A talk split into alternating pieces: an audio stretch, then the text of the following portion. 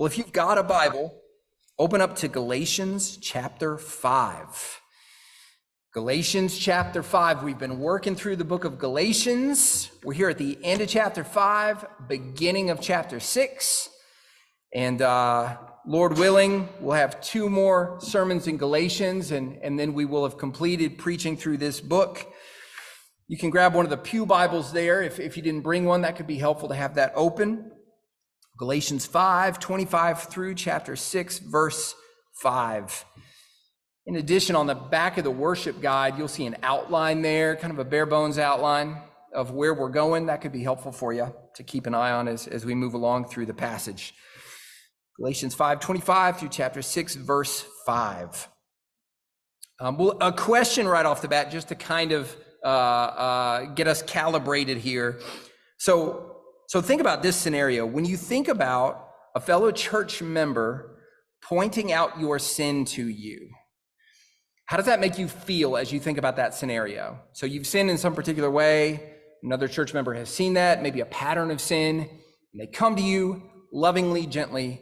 They point out that sin to you. Does that, as you think about that scenario, does that scenario sound appealing or does that sound unappealing? I think for most of us, that would at least our maybe we know what the right answer is from scripture, but just instinctively, I think for most of us that would be like asking if if getting a shot is pleasing or having the IRS decide to audit you is pleasing. But but see here here's the counterintuitive truth the Lord has for us this morning and it is counterintuitive. So it's good to be honest about the way we feel as we think about that scenario. How do I feel when somebody points out sin to me? This is the counterintuitive truth the Lord has for us this morning. When sin gets pointed out to the Christian, that is not a burden. So when a fellow believer points out your sin to you, that is not a burden. In fact, it's the complete opposite, is what our passage this morning teaches. When, when sin gets pointed out to the Christian, that's actually a burden being lifted is what this passage teaches. And, and if we love one another inside the body of Christ, then we will want to help one another bear that burden, which we're able to do in part as we point out sin to one another. So hear the word of the Lord, starting in Galatians 5:25. Paul says, "If we live by the Spirit, let us also keep in step with the Spirit. Let us not become conceited, provoking one another, envying one another." Brothers, if anyone is caught in any transgression, you who are spiritual should restore him in a spirit of gentleness. Keep watch on yourself, lest you too be tempted. Bear one another's burdens, and so fulfill the law of Christ. For if anyone thinks he is something when he is nothing, he deceives himself. But let each one test his own work, and then his reason to boast will be in himself alone and not in his neighbor. For each will have to bear his own load. Okay, so in this section of Galatians, past couple weeks as we've looked at this, Paul's been dealing with the fact that the Christian has the Holy Spirit. And the Holy Spirit leads us on in particular ways. He grows us in particular characteristics. He points the way for us in a life that's pleasing to the Lord. And here's another place the Holy Spirit wants us to go. We see it in this passage. He wants us to, to actively seek to protect one another in the body of Christ from sin to, to bear one another's burdens by pointing out sin. And I think the Lord has at least three clear things He's calling you to do this morning, calling me to do this morning. First, you'll see these uh, listed there on the back of the outline. First, treat yourself as weak and sin as dangerous. First thing we're going to see in this passage. Second, love fellow members by pointing out sin when necessary. It's kind of the heart of the passage. And third, use the final judgment of God. So remember about the final judgment to keep these things in perspective. So, again, the first thing I think the Lord is directing you and me to do this morning treat yourself as weak and sin as dangerous. So, it's really interesting. We have the Holy Spirit, who is God. The Holy Spirit is a person of the Trinity, fully divine, fully powerful. We have that Spirit living inside of us. We know that spirit can overpower sin easily. It will defeat our old sinful nature every single time. And we know that Holy Spirit's job is to produce good fruit inside of us. The kind of fruit that we heard about last week in the prayer of confession this morning. We'll read it again, verses 22 and 23 of chapter 5. Love, joy, peace, patience, kindness, goodness, faithfulness, gentleness, and self control. The Spirit produces those things in our heart, and we have that Spirit. And yet, Paul still has to tell us what he does in verse 26 of chapter 5. Let us not become conceited, provoking one another, envying one another. This is incredible, right? The majority of the list of the fruits of the Spirit is about our heart toward other people. And yet, Paul knows he has to instantly turn around and tell us don't have the opposite of those things toward other people. He, he knows he has to turn around and tell us to actively resist sin. You know why? It's because our sinful nature is weak. You, on your own, apart from the Lord's help, you and me, our sinful nature is weak. Look again at the list we're given in verse 26. Let us not become conceited, provoking one another, envying one another. Okay, so so conceited, that means to be prideful, to think you're better than other people. Provoking, that means you're tempting someone else to sin in some way, sort of competing against them, and that's tempting them to sin, provoking them. And envying means you're jealous of something that someone else has, and you think you deserve that thing more than they do. You're envying them. And, and see, our hearts, they experience all three of these sins, right? So if you think honestly, you would say, Yeah, I do these things. Don't you sometimes compare yourself to others and either walk away feeling proud that you're better or angry that you don't have the thing they have? That just comes standard with our sinful nature.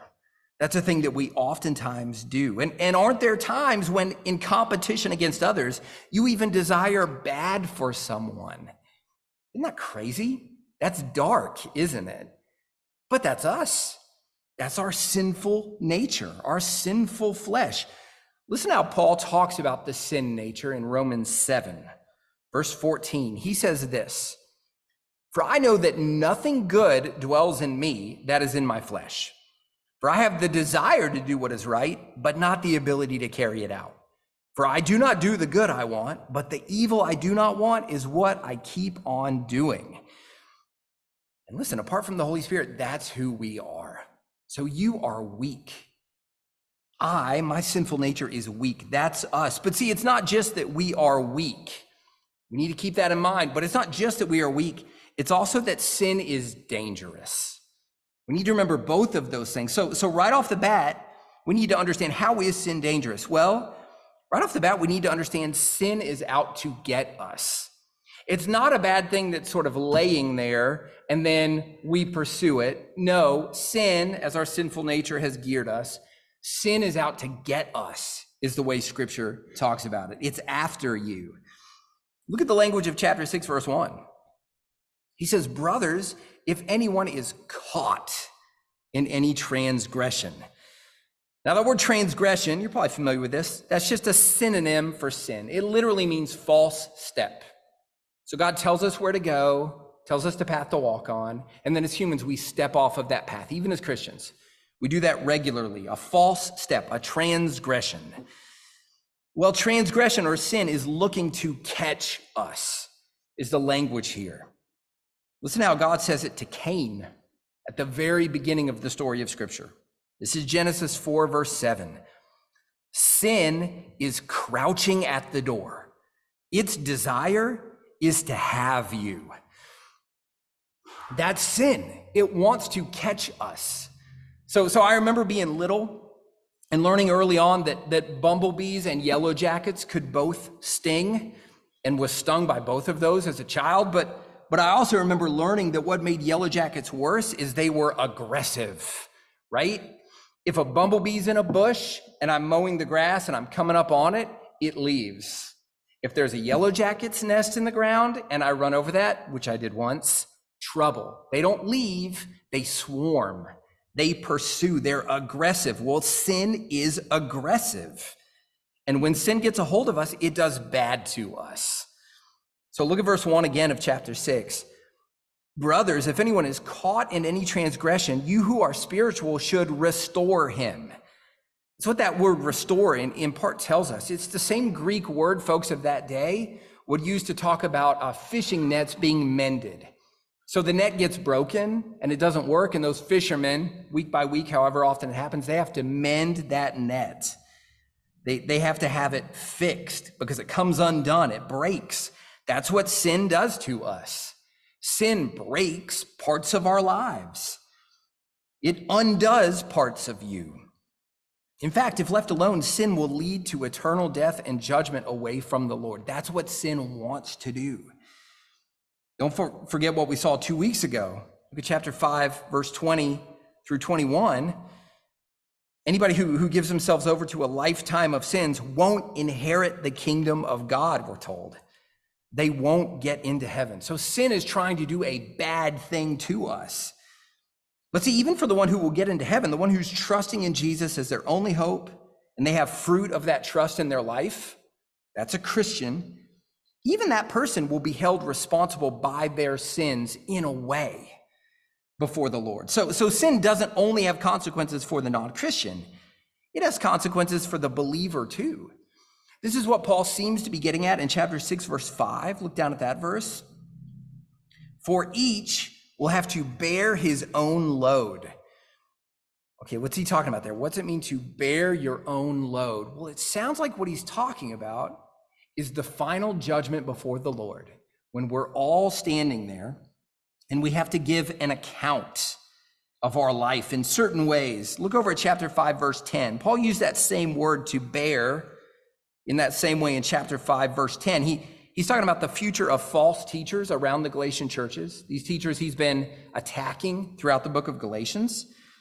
And in chapter 5, verse 10, he says, I have confidence in the Lord that you will take no other view, and the one who is troubling you will bear the penalty, whoever he is. He's talking about the future day of judgment. This word bear is used in other places in the New Testament to talk about the same thing. When these false teachers are standing before the Lord, they'll have to bear the weight of their sin of what they've done. They'll be held accountable for those sins. Well, Paul uses that same language here about a future bearing of our own load. You may not know this, but we will all have to stand before the judgment seat of God in a way. Not just non Christians, Christians too. Listen to this passage Second Corinthians chapter 5, verse 10. Paul's writing to Christians. This is what he says. Second Corinthians chapter 5, verse 10. For we must all appear before the judgment seat of Christ, so that each one may receive what is due for what he has done in the body, whether good or evil. So even the Christian will have to stand before the Lord one day and give an account for how faithful we were, how faithful we were to Jesus. Now, we know that for the Christian, God's not going to condemn any of us from that judgment seat. Praise the Lord. It'll be fatherly discipline, however that shakes out. But he will still see and acknowledge our level of faithfulness to Jesus throughout this life. Sin only does bad things, doesn't it? It's, it's dangerous. But see, another huge part of the danger is the fact that sin is quiet. Sin is quiet, it's sneaky. Because we have five kids and so for uh, 12 years now, we've had a baby living in our house. And undoubtedly, there's times where the baby's asleep in the baby's room and we need something out of that room. And so to get into that room, you have to be quiet. And you guys know if your parents, if you had young kids at one point, you probably know what this is like. I can see right now, I can feel the door on the baby's room in Maine because I, I'd have to, you pull it tight to turn that doorknob so that when the thing comes out, whatever all those parts are called, it doesn't make a noise. It will if you don't pull the door towards you. So I'd pull the door toward me and turn that so it doesn't make a noise.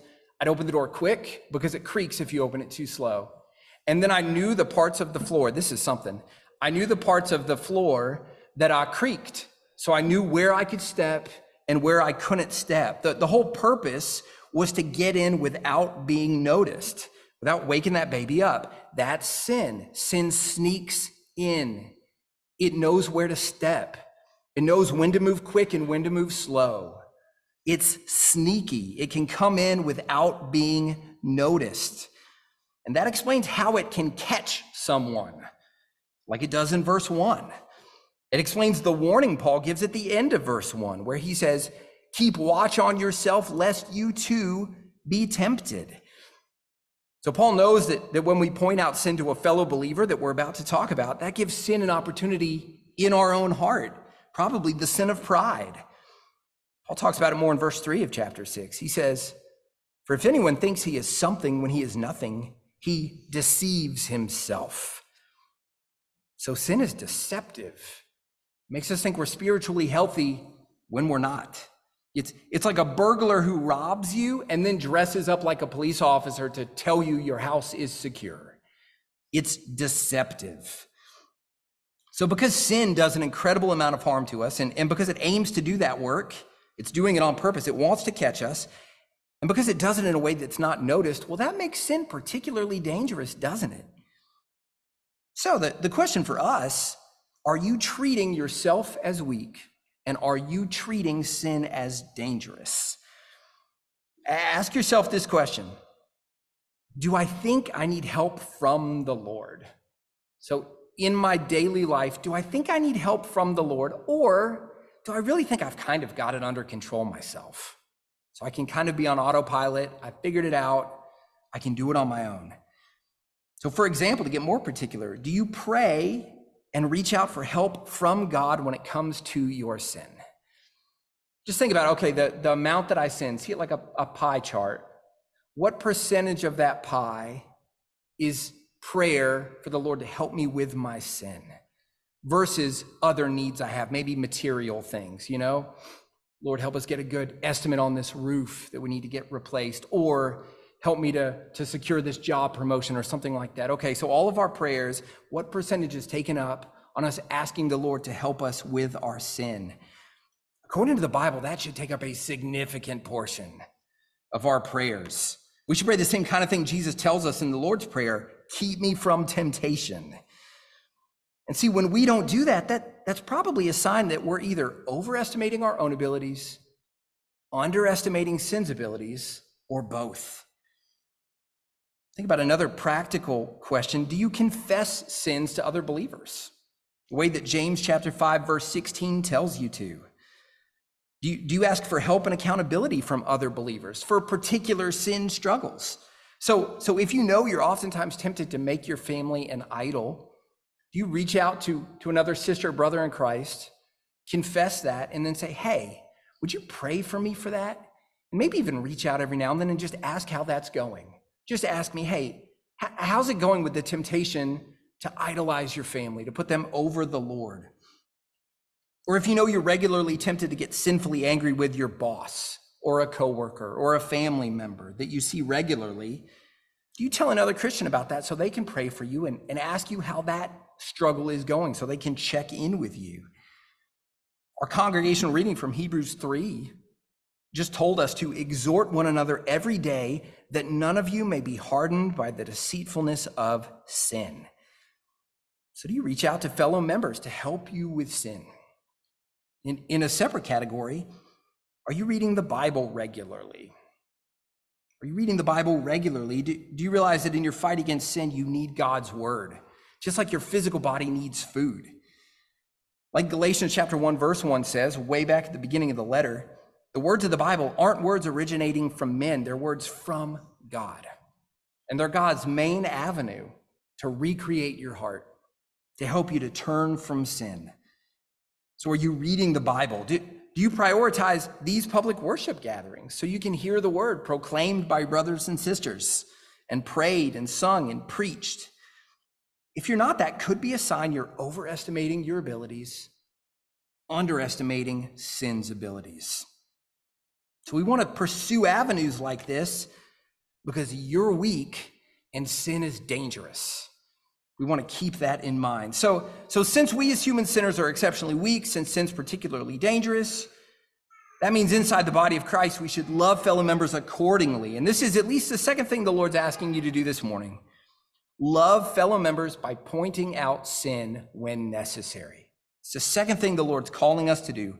Chapter 6, verse 1. Brothers, if anyone is caught in any transgression, you who are spiritual should restore him in a spirit of gentleness. So, inside the body of Christ, we're supposed to point out sin to one another. Now, we don't have that responsibility with non believers. I'm not going to read this, but the Lord makes that really clear in 1 Corinthians chapter 5, verses 9 through 12. You could read that passage this afternoon. This isn't our responsibility towards non believers to point out sin. But for Christians, this is one way we're supposed to care for one another. And this isn't the only place where scripture tells us to point out one another's sins. In 1 Thessalonians 5:14, Paul says, "And we urge you, brothers, admonish the idle." So he gives one example there of somebody who's who's being lazy, they're not working, they're being idle.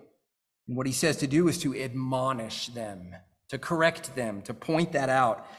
Jesus tells us to do the same sort of thing in Matthew 18, verse 15.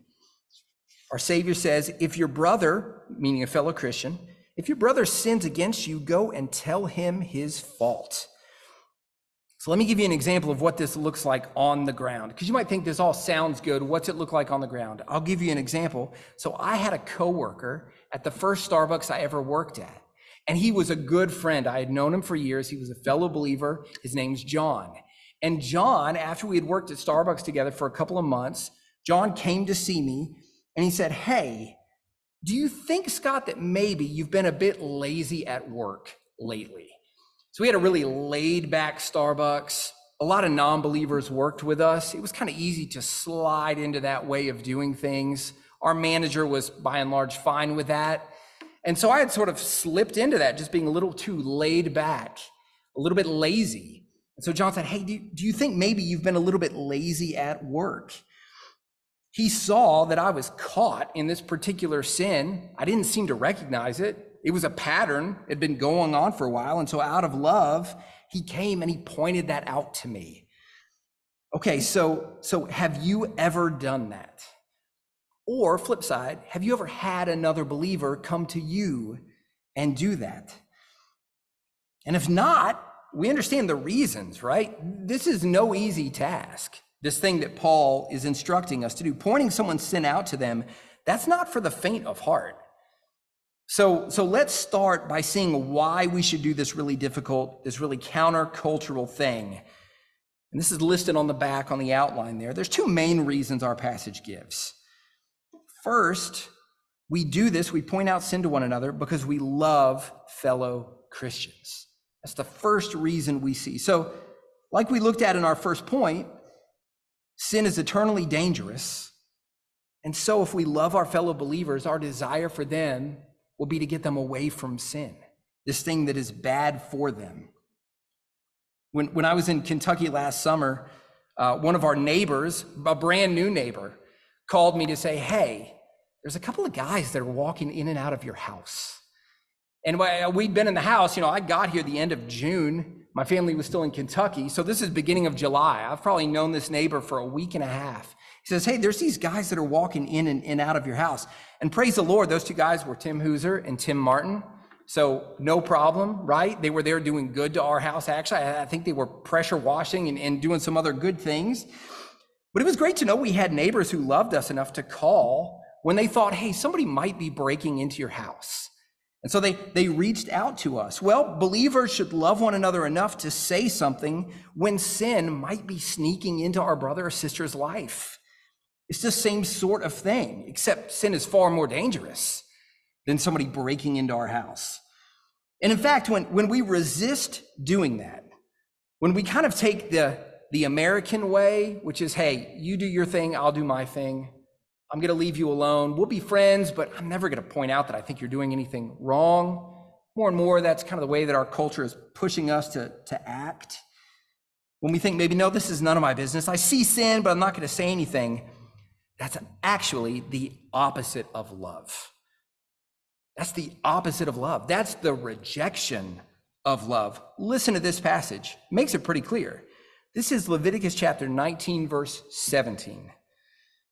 You shall not hate your brother in your heart. Okay, Lord, so how do I do that? Don't hate your brother in your heart, but you shall reason frankly with your neighbor, lest you incur sin because of him. So, Moses is saying, through the inspiration of the Holy Spirit, if you don't want to hate your brother, then you will reason frankly with him because of his sin. Just like Paul saying here, you'll seek to restore him, you'll point it out. So for us, don't hate your fellow church member. Instead, point out sin to him. And again, so incredibly countercultural. Our culture tells us the way to love someone is to never tell them they're wrong about anything. Of course, that's not consistent. We don't want doctors who do that, right? You don't want a doctor who sees a pattern in your life that will lead you to, to physical death, but they just don't say anything about it. You don't want a doctor that finds what could potentially be cancer, but then thinks, oh, but I don't want to trouble this patient, right? That'll be a hard conversation. I'm just going to let him think he's fine. No, our culture knows we don't want that. What's the same thing when we ignore sin in one another? Right? Jesus tells us to, to do something different than the world says to do.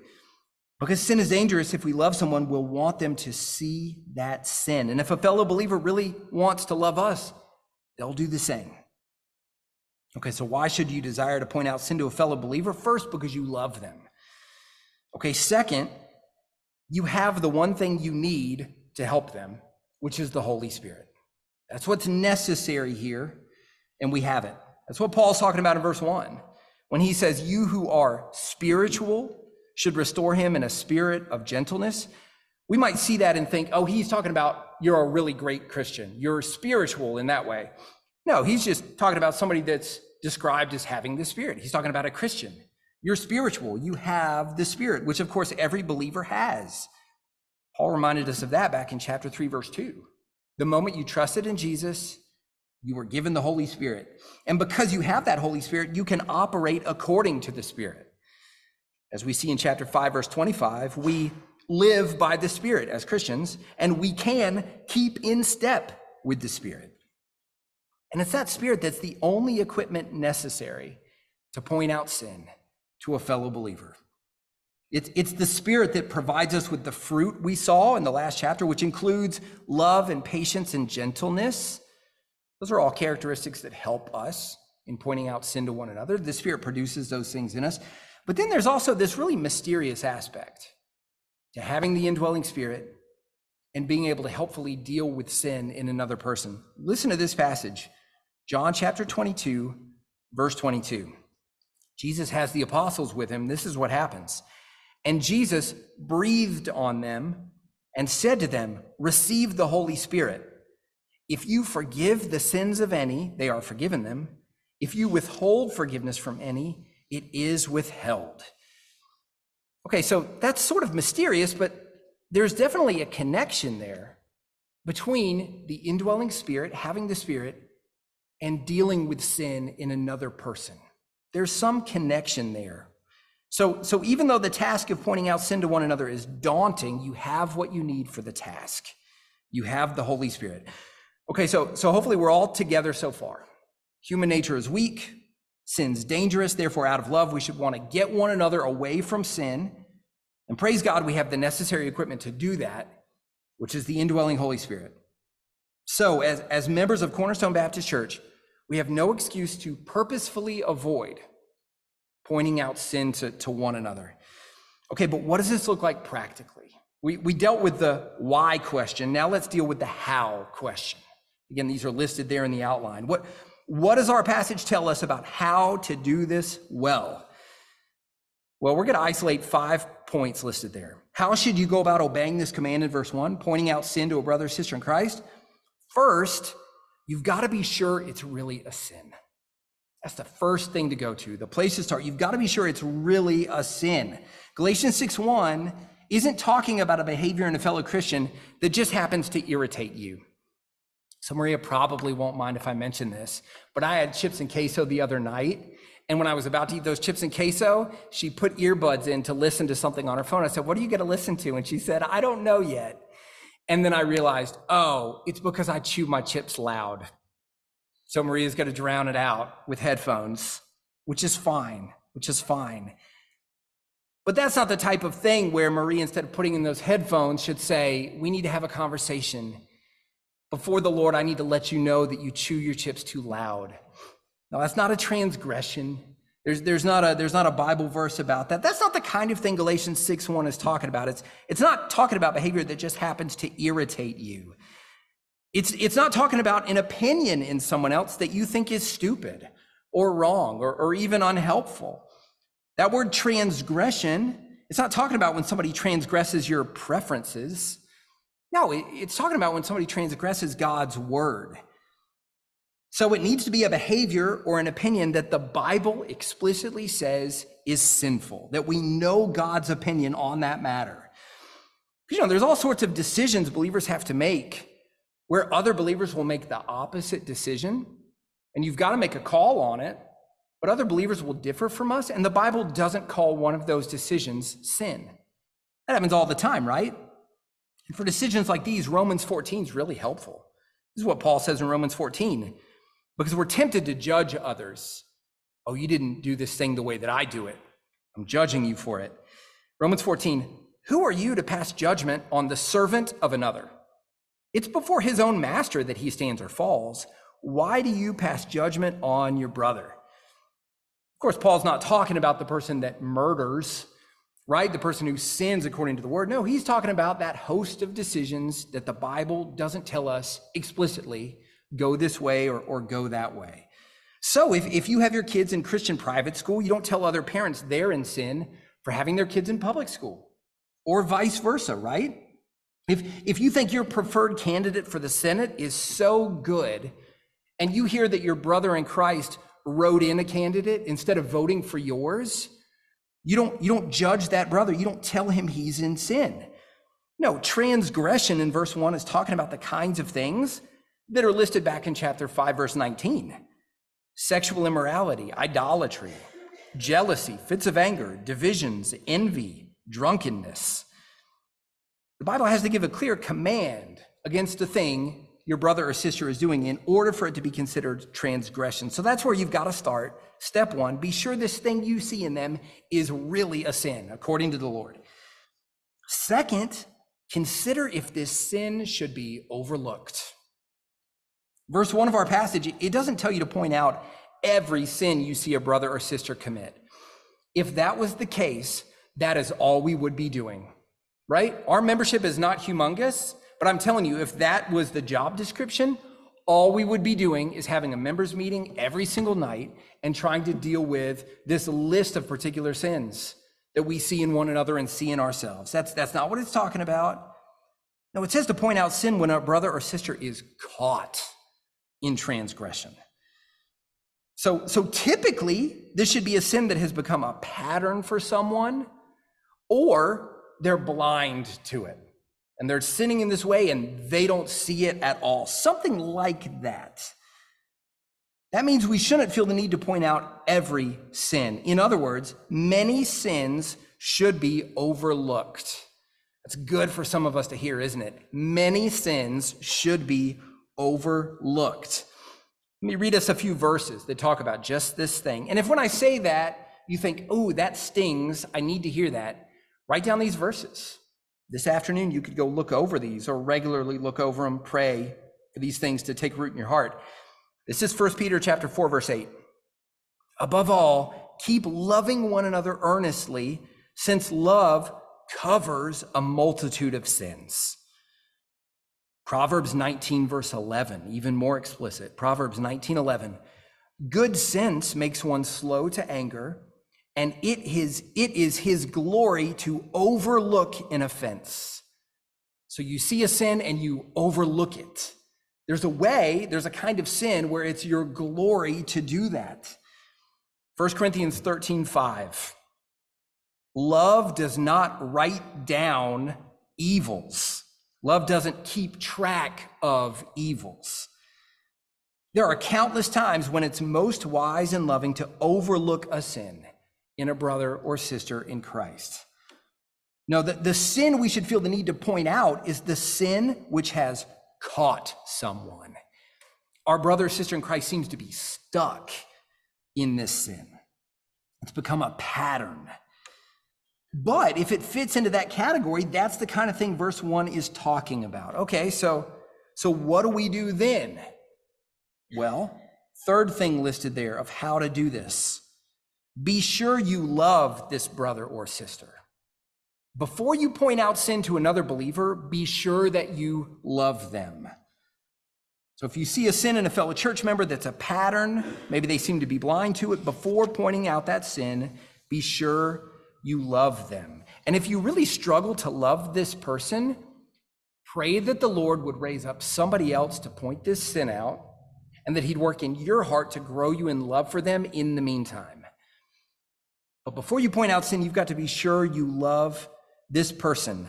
Love is one necessary ingredient for pointing out sin. We know that, first of all, because in verse 1, it says you should restore this person in a spirit of gentleness, which means more than just doing it in a gentle way. No, a spirit of gentleness means that's in your heart. Your heart is characterized toward them as being gentle. You have love for this person. But also, this entire discussion takes place in the context of love for one another. That's the whole context here. Verse 2 Bear one another's burdens and so fulfill the law of Christ. Okay, what's the law of Christ? Well, we know what the center of the law of Christ is, chapter 5, verse 14. For the whole law is fulfilled in one word you shall love your neighbor as yourself. So you've got to be sure you love this person before you point out sin to them. But pointing out sin is an exceedingly loving thing to do. Listen to Proverbs 27 5. Matt read the beginning of it in the Old Testament reading. Better is open rebuke than hidden love. Faithful are the wounds of a friend. My friend John coming to me and saying, Hey, you've been lazy at work. That's a good thing. Faithful are the wounds of a friend. Profuse are the kisses of an enemy. Or Psalm 141, verse 5 Let a righteous man strike me. It is a kindness. So let him correct me. Let him rebuke me. It is oil for my head let my head not refuse it. Okay, so be sure it's really a sin. Consider if it should be overlooked. Be sure you love this person. Okay, but if all those line up, then you're being commanded by the Lord to seek to restore this fellow Christian the way chapter 6, verse 1 says it, which means to point out their sin to them so they can have the opportunity to turn from that sin, be restored in that way. So, so how should you go about that? If you should pursue them, how should you do it? Look at the third point under the how. Be gentle and humble. Be gentle and humble. So be gentle. Verse 1 again in our passage. Brothers, if anyone is caught in any transgression, you who are spiritual should restore him in a spirit of gentleness. Our example, of course, is Jesus. Like we talked about last week, Jesus deals with us gently, doesn't he?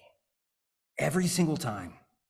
There was a prophecy about Christ back in Isaiah 42, Isaiah 42, verse 3, that says, He will not break a weak reed. So, so, like we talked about in our first point, we are incredibly weak by nature. We're like those reeds down next to a creek, right? That the wind can blow hard and can knock those things over. And they're so close to breaking completely, they're barely hanging on. That's us Jesus comes to us and he takes hold of us gently. Isn't that incredible? That's the picture. He will not break a weak reed. Jesus knows how to handle you where you don't break. So good, isn't it? He is such a good Savior. He's so kind and gentle. Well, we should follow his lead. We should handle one another gently in that way. As, as far as pointing out sin goes, I think there's some practically helpful ways to do this. This isn't in the text. This is just, okay, human wisdom seems to dictate these things will be helpful. So, how do you deal gently with one another when pointing out sin? First, the way most people are built means you'll almost certainly need to have this conversation face to face. Almost certainly. Not a rule 100% of the time, but almost a rule 100% of the time. So Jesus himself says, if your brother sins against you, go to him, go and tell him his fault. So we should probably all just resolve to never point out sin via email, via text, via social media. Let's just resolve to not do that. Most people are going to need the context of hearing your voice, seeing your face, seeing your body language. So let's go to the person. Second, consider putting it in the form of a question. Again, this isn't a command from the Lord, but just consider putting it in the form of a question, just like my friend John did with me. Hey, Scott, do you think maybe you've been a bit lazy at work? Here's the reason that, that that's helpful. It gives the person first, it gives them the opportunity to correct your, your misunderstanding. You know, I mean, John could have said that, and I could have said, Oh, okay, I see why you think that. But actually, our manager asked me to kind of be lazy so that he could use that as sort of an object lesson in our next staff meeting. It would have been great if I could have told John that. that wasn't the case. I had had no conversation with our manager about that. No, but there could be a time where you say, hey, it sounded like you talked pretty harshly to this person, or it looks like you did this thing. Did, did you do that thing? And they might be able to say, no, that's not exactly what was happening, right? So that's helpful. But but of course it's it's also helpful because it it it it lets that person understand that that you're not coming at them harshly.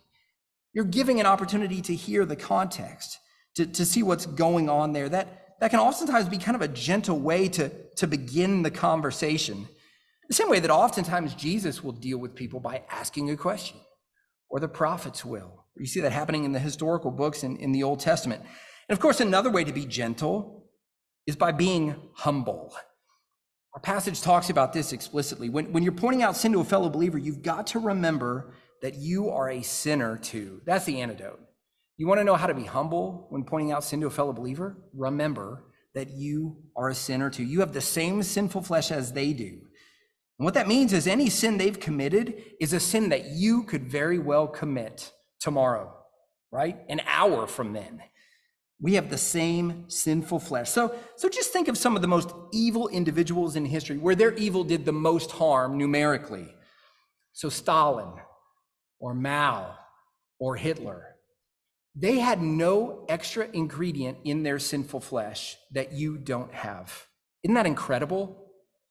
Hitler and Mao and Stalin, and we can name others, they were made of the same thing that you're made of. They had nothing extra. Now, they lacked the Holy Spirit, but we're talking about our own nature on its own. They had nothing you don't have. You don't have anything that they didn't have in your own nature. That truth should produce the kind of humility we need when pointing out sin to one another. In fact, this is one reason why Christian counseling has such a leg up on non Christian counseling. So, in professional non Christian counseling, this is the thinking the counselor is the well person, and they are helping you, the sick person. That's not Christian counseling. Now, in the church, we understand that I'm the sick person aiming to help you, the sick person. And you, when it's necessary, are the sick person aiming to help me, the sick person. So, in pointing out sin, we should be humble. Paul tells us this explicitly. Second sentence of verse 1 Keep watch on yourself, lest you be tempted. So, no sin is past any of us. And, and we as Christians will deal most gently with sinners when we remember our sinful flesh is the same as theirs. One thing that's been so helpful for me, parenting wise, is anytime I'm frustrated, I don't do it all the time. Oh, Lord, help me do it all the time. But sometimes I'll be frustrated with my kids about something, and then I will think, okay, I'm God's child. Do I ever do that with God? You know what the answer is? 110% of the time, yes. Usually I've done it that day. That will help us to deal gently with one another, is when we remember that our sinful flesh is the same as theirs. And then finally, as far as the how goes, final thing listed there bear the burden with the gospel. So we're supposed to bear one another's burdens Paul's talking specifically here about pointing out sin to one another. Well, when we do that, when we aim to bear their sin, we want to bear the burden with the gospel. You've probably helped somebody move before there where there were some really heavy pieces of furniture that had to get put on a truck. And best case scenario, somebody there has brought a dolly where you, have got to get some guys to lift the thing up initially, but then one guy, the guy that's got the good position, gets to just roll the dolly underneath there and then you're just praising the Lord because the dolly is bearing the weight of that heavy thing. Well, the burden, bear one another's burdens. The burden our passage has been talking about is the burden of sin. Verse 2 bear one another's burdens. He's talking about the burden of sin. Every believer around you is struggling with the burden of sin. It's weighing them down. It's weighing you down too, as long as we're in this life. But see, God doesn't want that. Chapter 5, verse 1 For freedom, Christ has set us free.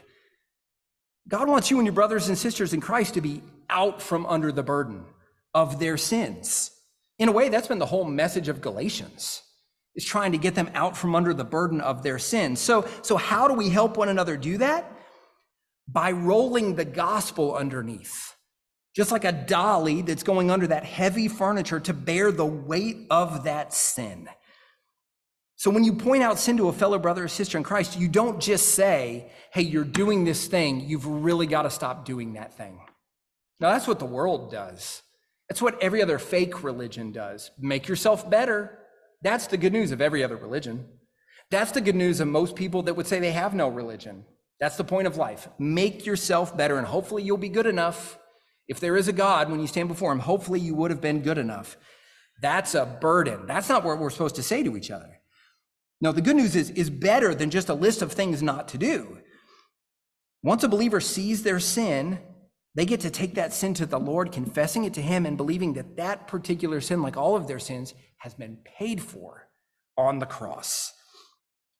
When we point out sin to one another, we get the best task in the world, which is to point one another to Jesus. To tell your brother and sister, hey, that sin that you seem to be caught in, Jesus paid for that sin. Take it to him. It's covered. We get to tell our fellow members the same thing Jesus said about the repentant tax collector in our assurance of forgiveness this morning. You are justified because you're connected to Jesus through faith in him. So, so when you point out sin to one another, push the truth about Jesus and the cross under that sin for that person. It, it's the gospel that's supposed to bear the weight. Remind them about the work of Christ. And if you're here and you're not a Christian or, or don't know what you think about Jesus, that's what the Lord is offering you this morning. He is ready to put the dolly of the gospel underneath your sin and bear all the weight of it, where you don't have to bear the weight of it any longer, and you will be considered innocent in his eyes for all eternity. You'll be considered justified. And all that takes is to desire to turn from your sin and to love and trust in Jesus to pay for those sins. If you're interested in hearing more about that, if you're willing to think more about that, grab me or one of the one of the other pastors here after the service this morning. Send me an email. My email address is there on the worship guide, on the back, on the bottom. So, for us as believers, when you point out sin to a fellow believer, remind them that this particular sin was paid for by Jesus before they were even alive, happened 2,000 years ago. It's not going to lead to their condemnation. It's not going to lead to a broken relationship with God. They still need to repent take that sin to Christ, but the weight of that sin has been borne by the gospel. There is no better news we can tell each other than that. That is good news. So love fellow members by pointing out sin when necessary. Well, the final thing I think the Lord would have us do is to use the final judgment of God to keep all we've been talking about in perspective. Look at verse 3. For if anyone thinks he is something when he is nothing, he deceives himself. But let each one test his own work, and then his reason to boast will be in himself alone and not in his neighbor. For each will have to bear his own load. Okay, so God's judgment is really coming. That's a thing that's going to happen. Even days where we don't really believe it or struggle to believe it, irrespective of that, God's judgment is coming. Our sinful nature really is calling us to sin, trying to get us caught. And at that future judgment, each individual person will have to bear their own load, as verse 5 says. Individually. That's what he's getting at here. You'll stand before the Lord as an individual. The Lord tells us this because it's good for us to think about this every now and then. So we won't stand before the Lord as a church. Now, right now, we're in the position where we get to help one another bear the burden of sin. I get to try to help you, you get to try to help me, everybody else that's a member of this church. But but a day's coming where you'll no longer be able to help me bear my load, and I'll no longer be able to help you bear yours. We won't stand before the Lord as a church. You won't stand before the Lord with your extended family or your immediate household or your spouse. You'll stand before the Lord on your own. It'll be you and the Lord. And this is a good thing to remember. You may be tempted sometimes to think about your relationship with God as being in some way mediated through your spouse. So you're sort of relying on the fact that, oh, my, my wife is really close to the Lord. I'm not that close, but my wife's really close, and, and she's my wife. So I bet that's going to do something for me. No, it won't. Or vice versa, you might think about that with your husband. Or you could feel that way with your parents. You might think, I'm not that interested in, in following Jesus, but my parents love Jesus. I bet that's going to do something for me. No, no, it, it won't do a thing. Listen, that's not how it works. Look again at verse 4. But let each one test his own work, and then his reason to boast will be in himself alone and not in his neighbor. When you stand before God, you and you alone will be answering his questions. Your spouse won't speak for you, your parents won't speak for you, your pastors won't speak for you. It will be your own life's work which will be tested, as this verse says. As Paul says here, verse 5, each one will have to bear his own load. And listen, as we close, for the Christian on that day, the only regret any of us will have, we can be convinced this is true. It won't be that you didn't pursue this certain promotion, or you didn't pick up this hobby, or you didn't pursue friendship with this person, or I didn't invest in this. All of those things will instantly be far, far, far from your thinking. No, when we're standing before the Lord on the last day, the only regret any of us will have is that we turned away from Jesus and to sin way too often. That's the only regret we'll have when we stand before the Lord. Our only regret will be that we didn't test our work enough, like this verse says. And that's why we need the church.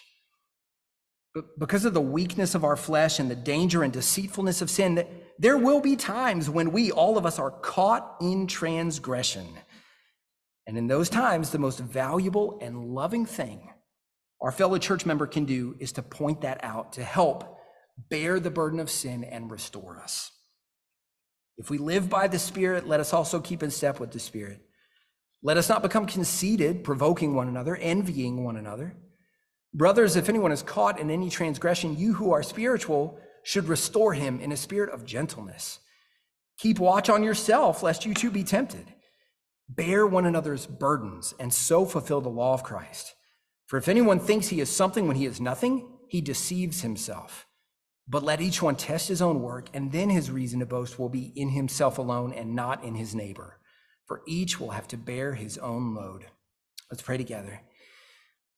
And Father, we are so thankful that not only do you give us a Savior in Christ, a, a brother who we're connected to through faith and who has won salvation for us, Father, you give us a host of other brothers and sisters. Now, none of the rest of us is sinless and perfect. Christ will never let us down. Our spiritual brothers and sisters here in this life undoubtedly will let us down, just like we'll let them down. But Father, as a church, we want to aim to be a church that is helping to bear one another's burdens. We understand the most significant burden any of us has is our sin. Father, please, please grow us in this way. Grow us in the ability to gently point out sin when we are caught in it. Father, we pray we would welcome that from one another. We know that's you working through the body of Christ to do good to us for your glory. Father, grow us in those ways for the good of the kingdom. And it's in Christ's name we pray. Amen.